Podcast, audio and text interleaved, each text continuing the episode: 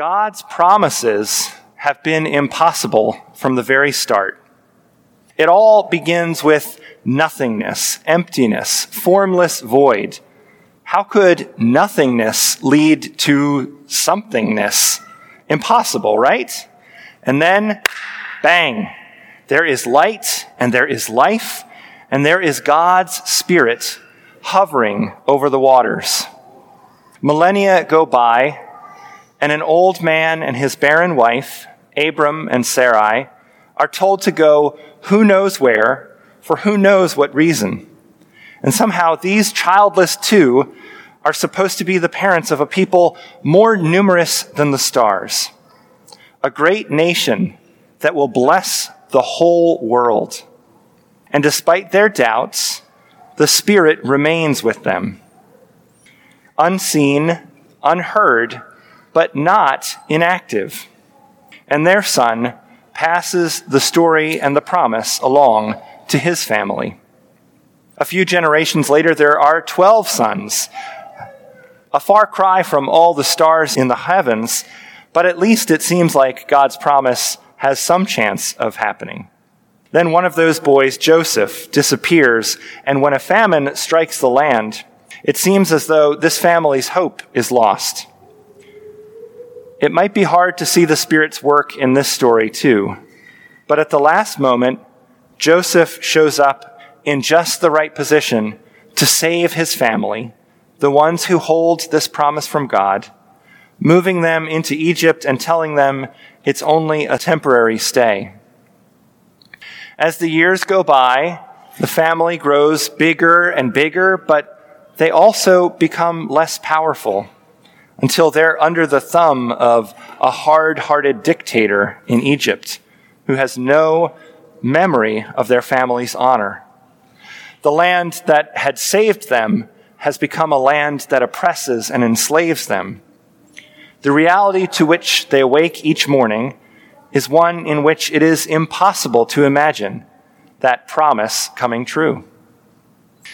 That is, until a man named Moses, a murderer, sees a vision of the Spirit in a burning bush. The Spirit's guidance and direction lead Moses to liberate these people from their cruel bondage, setting them on a course for freedom. But unfortunately, that course is very complicated. They face many difficulties, many setbacks. They face so many hardships along this journey that their hope focuses not on this wonderful promise, but just on mere survival. In spite of them losing their way, they receive word that they will become great, that they will become a blessing to the world, no matter how impossible it seems. But they have to start acting like a chosen people, and they have to spend some time wandering first. Rather than easy assurance, they get directions that permeate every aspect of their lives, down to the very threads on their clothing. This is the law. And it's not just arbitrary rules. It's a reminder of this promise from God, this promise that they will bless the whole world. With every bite of food that they take, with every step they take, the people are reminded of those words from the Spirit from so long ago. I will bless you and will make your name great. Sadly, these people, like us, are a forgetful bunch, and it isn't long before they're doing things that violate the terms of that agreement. For a while, when things get bad, the Spirit raises up women and men known as judges to call the people back to that promise. This goes on for years until the people ask God for a permanent leader a king. The promise seems impossible without one. After all, how can they be a great nation without a ruler? How can they be a blessing when they fall so easily into depravity? Well, despite some reservations on God's part and a sketchy first attempt, the people do get their king, David, and the Lord ends up really liking him. The promise is even expanded someone from David's line will always sit on the throne. Yet another reminder that this tiny nation is meant to bless the whole world. The people build the temple as a tangible, visible reminder of that seemingly impossible promise. But the monarchy is made up of human beings, and they aren't perfect. The kingdom is made up of the families of those 12 sons who had always squabbled and fought amongst themselves. And eventually the kingdom splits in two. From time to time, they even battle with one another. And so the Spirit must do something new. The Spirit begins to call prophets. A prophet's job is to remind people of God's promises and the appropriate human responses. Despite the prophet's efforts, one of the kingdoms falls and then the other kingdom does. The temple is destroyed and the people of the south are carried off into exile in Babylon.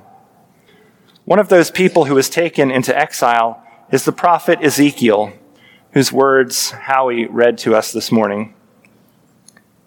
Ezekiel is faced with a situation in which the promises made thousands of years ago, promises that seemed impossible at the beginning, promises that seemed too good to be true, are turning out to be just that. The exile was one of the most traumatic events in Jewish history. The land was supposed to remind people of God's promise. The king was supposed to remind people of God's promise. The temple was supposed to remind people of God's promise. And now all those things are gone, and the people are left despondent, utterly alone, we can hear their anguish and pain in the words of Psalm 137. By the rivers of Babylon, we sat and wept when we remembered Zion. There on the poplars, we hung our harps, for there our captors had asked us for songs. Our tormentors demanded songs of joy. They said, Sing us one of the songs of Zion. How can we sing the songs of the Lord in a foreign land? Ezekiel is one of those people in exile, utterly devastated that the promise really is impossible after all. And it is to such a devastated person that the Spirit shows a battlefield full of dry bones and asks, Is it possible for these bones to get up and walk? Now, Ezekiel knows full well, as do you and I, that bones cannot live. And yet, not wanting to give the wrong answer, he shrugs and says to the Lord, You know better than I do. I think the Spirit caught on to his skepticism because in the vision that follows, she says, in essence, You think it's impossible for me to restore my people from exile? Oh, no, no. I'm going to do something far more impossible than that. Not only am I going to restore the bones and sinew and flesh, I am going to return my breath, my spirit to these bones, and they are going to live. I keep my promises. I will put my spirit within you, and you shall live and I will place you on your own soil, and then you shall know that I, the Lord, have spoken and will act. And the Spirit does act, restoring the people to their land, aiding them in rebuilding the temple, and centuries later, when the people have begun to go astray yet again, God chooses to put on flesh and be born into this world. It seems impossible that a baby could be a savior.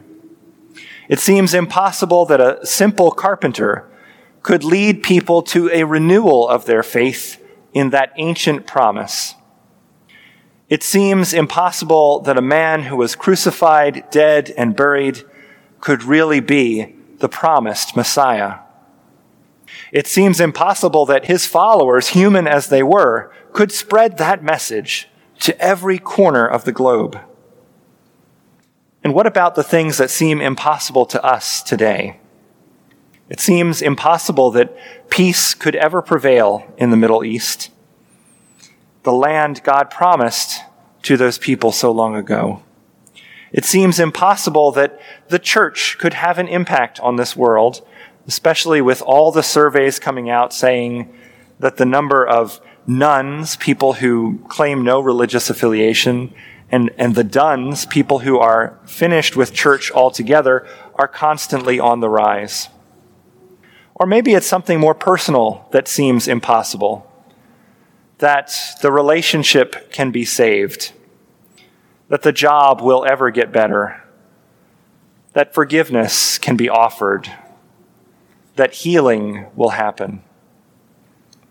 And yet, whenever we gather for worship, we celebrate the reality that at each of those moments in the past and in each moment of our lives, the Spirit is at work.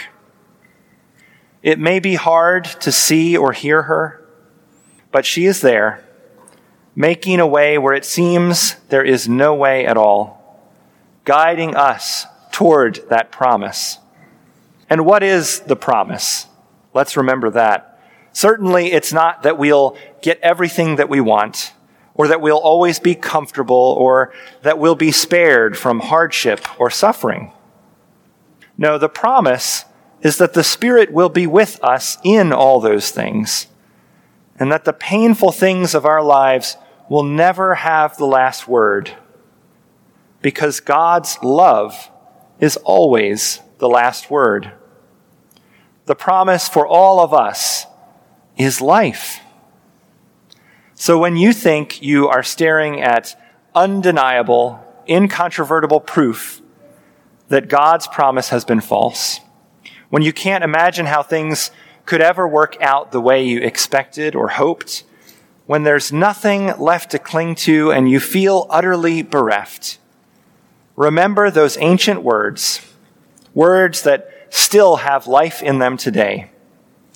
I shall put my spirit in you, and you shall live.